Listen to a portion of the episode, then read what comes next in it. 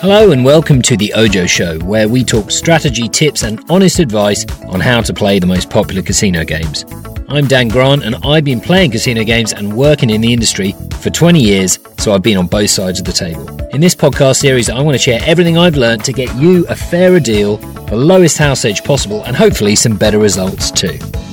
This episode is all about the best way to play your hand of blackjack. Basic strategy is actually anything but basic, and it's by far the most important thing you can learn when you're playing blackjack. I'm going to try not to nerd out on the finer points of blackjack strategy too much. I just want to give you a sense of what it is and how valuable it can be.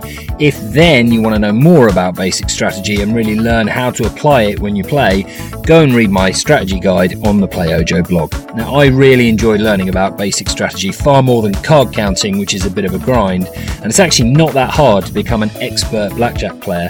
And I love knowing that I was playing as good as anyone at the table or even in the world, actually.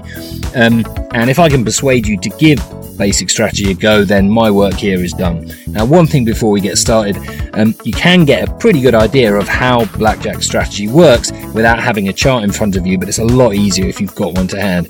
Uh, you can click the link in the episode description or go to playojo.com slash blog, look for the blackjack section, and then head for the strategy guide. Before we get into blackjack strategy, I want to give you a little bit of background. Now, blackjack is a game of luck and skill, and how much skill you have directly translate to how much money you get back when you play. But what does skill mean in the context of blackjack? Well, Blackjack is all about making the correct mass decision and letting luck take care of itself. In every hand, you'll have at least two options, usually hit and stand, and you might even have up to five if you can double split or surrender. Some options are better than others, and knowing which ones to take is where the skill comes in. And because there's skill involved, that means the house edge is actually variable. Every casino will bang on about how blackjack has the lowest house edge possible of all casino games and how their game has a house edge of about, well, a European blackjack game will, will typically have a house edge of about 0.7%, but for the purposes of this episode, we'll call it half a percent. But you'll only get half a percent house edge if you play perfectly. In reality, we're talking about a game with a house edge of between half a percent and maybe even 5%. Now, the worst blackjack player in the world might play within a house edge of over 5%, but that's pretty hard to do because most players, even if they don't know what they're doing, aren't going to hit on 20 to make 21 and they're not going to stand on seven or eight. Um, so most blackjack players are probably getting something in the region of 2% house edge, which is still four times higher than it needs to be. So the only way you can make sure and guarantee that you are getting the house edge that the casino advertises is to follow basic strategy to a T. And that means eliminating or, or minimizing as much as possible your mistakes. But what is the point of basic strategy? Well, it's not going to help you win any single hand of blackjack because there's too much luck involved in one hand but you can nudge the odds a little further in your direction, but you'll really only notice the impact of making good strategy decisions over thousands of blackjack hands. But, you know, it's still worth learning because, you know, you might play semi regularly, but over your lifetime, you'll, you'll easily, easily play, you know, thousands of hands. So yes, there is skill in blackjack, but there's a lot more luck. And if you're only ever going to play a few hands of blackjack, basic strategy isn't going to make any difference. But if you do play fairly often, then basic strategy can have a massive impact on your results. Let's get into what basic strategy actually is by looking at a common blackjack scenario. You've been dealt 4-4 and the dealer has a 6. What would you do in this situation?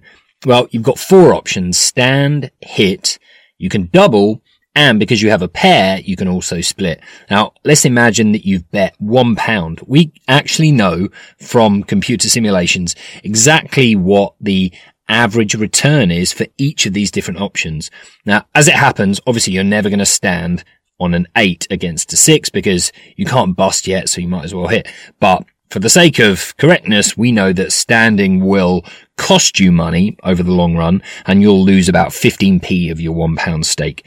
If you hit, you make a profit of around 12p. If you double, you'll make a profit of around 10p. And if you split, you'll make 16p. So we know that on average, splitting is the most profitable move. Hitting is next. Doubling is still profitable, but the least of those three options. And standing is terrible and will lose you money. That is basically blackjack strategy in a nutshell. Knowing the average profit or loss for each decision and taking the best route. Basic strategy is actually a set of around 280 rules that covers every possible situation you can come across in blackjack. Now, playing without basic strategy, I feel, is a bit like driving a Formula One car with a sofa stuck on top. You can still drive pretty fast, but it will cost you time and it will cost you extra fuel. Uh, no one can tell you what to do at the blackjack table, and you might even win a hand of blackjack regardless of whether you follow the best strategy or not, but some decisions are financially better for you than others. How do we know this? Well, in the 1960s, maths professors were able to use far more powerful computers for the first time and they could simulate blackjack hands millions of times over to determine what the average profit or loss was going to be. So they came up with this set of rules and it's still the best advice there is because blackjack basically hasn't changed in the last 50 years, probably won't change in the next 50 or 500 years either. So what does basic strategy actually cover? Well, if you can imagine the number of possible starting hands that we as a player can have, that's anything from two right up to 21. And the dealer can have anything from two right up to ace. So already you've got quite a lot of combinations that we have to address. Also, you can have a soft hand, that's one with an ace, and you can also have a pair, and they have to be played slightly differently too. So you've got almost 300 different combinations of player hands and dealer up cards. So how are you actually going to display those in a way that is usable and memorable? And that's where a basic strategy chart comes in handy. A blackjack chart is a grid that contains all possible moves whatever scenario you're facing. Along the top of the chart, you'll see all the possible dealer up cards and they have a massive impact on how we play our hand. Because if the dealer has a strong first card, like a nine or a 10 or an ace, they're more likely to go on to make a stronger hand. So we're going to need to make a strong hand too. If the dealer has a weak first card, like a five or a six, they're more likely to bust and we shouldn't take any risks because we won't usually need a stronger hand to win. Now, each square of the grid contains a letter, and this is the recommended move. So H is for hit, S is for stand, D is for double, um, and because we've already used S, uh, split is represented by P. So how do we use the chart? Well, to find the recommended move in a particular situation, you find your hand down the left-hand side and the dealer's up card at the top, and then you find the square of the grid where the two meet. Blackjack charts are really as simple as that, but the problem is how do you use it when you're in a live blackjack situation?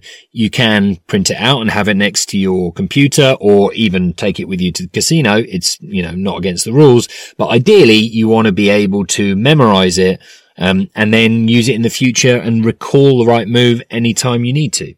And for me, the best way to learn how to use a blackjack strategy chart is just to practice it. And online is perfect for that. I mean, you can even play for free and you have the chart next to you and you just refer every time you have a decision to the chart and then you just keep doing it until it becomes second nature. And really, you know, you don't need to learn all 280 moves. You get the main decisions right. You're getting most of the benefit of blackjack strategy. Um, and you'll get close to the advertised house edge. No single mistake is ever going to cost you that much in blackjack in the long run. You just need to cut out as many errors as possible.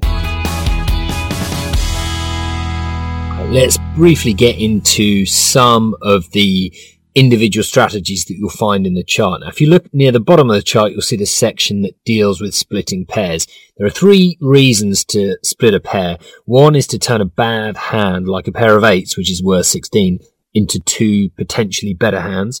Another is to double your stake against a bad dealer hand. Um, and the third is aces, which are a bit of a special case because it might look good to have a pair of aces, but you're not playing Texas Hold'em here. In blackjack, they're worth two or 12. If you split them, you get the best possible starting hand, which is 11 aside from blackjack. So, but just remember when you do split a pair of aces, normally you would only get one more card. The casino is sadly not a charity. There are about 50 instances in the chart where you should split. Most of these are against weak dealer hands like six or less. There are some kind of obscure recommendations for splitting, which I don't think most blackjack players would probably know. Something like a pair of threes worth six against a seven, for example.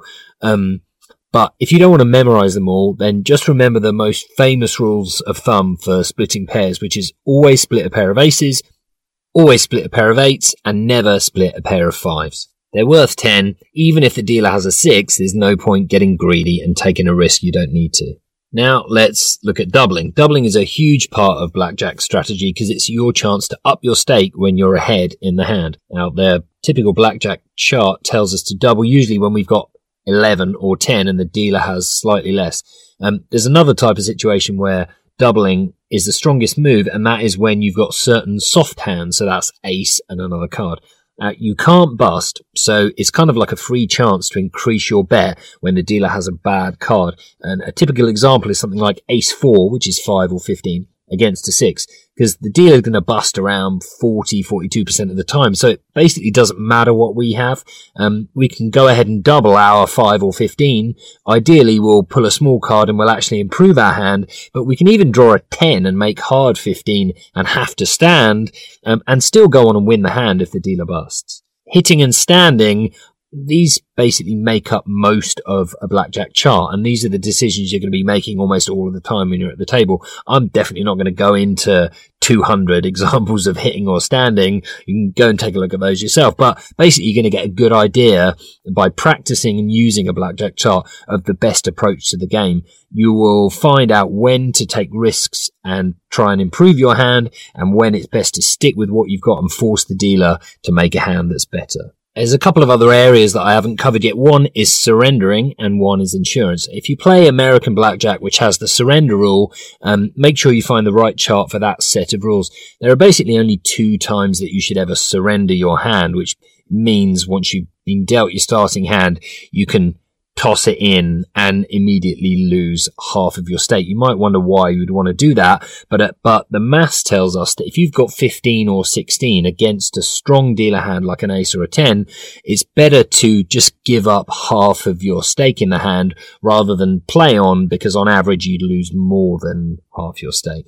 Um, in terms of insurance, that is a side bet, not part of your main hand. So it's not really covered in a strategy chart. And really, there's only one strategy for insurance, and that's don't ever take it. You know, unless you've got a crystal ball, you're basically just guessing whether the dealer's going to make blackjack or not. And um, at 7% house edge, you're paying a pretty high price. Now you know what blackjack strategy is. Go get yourself the right chart for the type of game you're playing.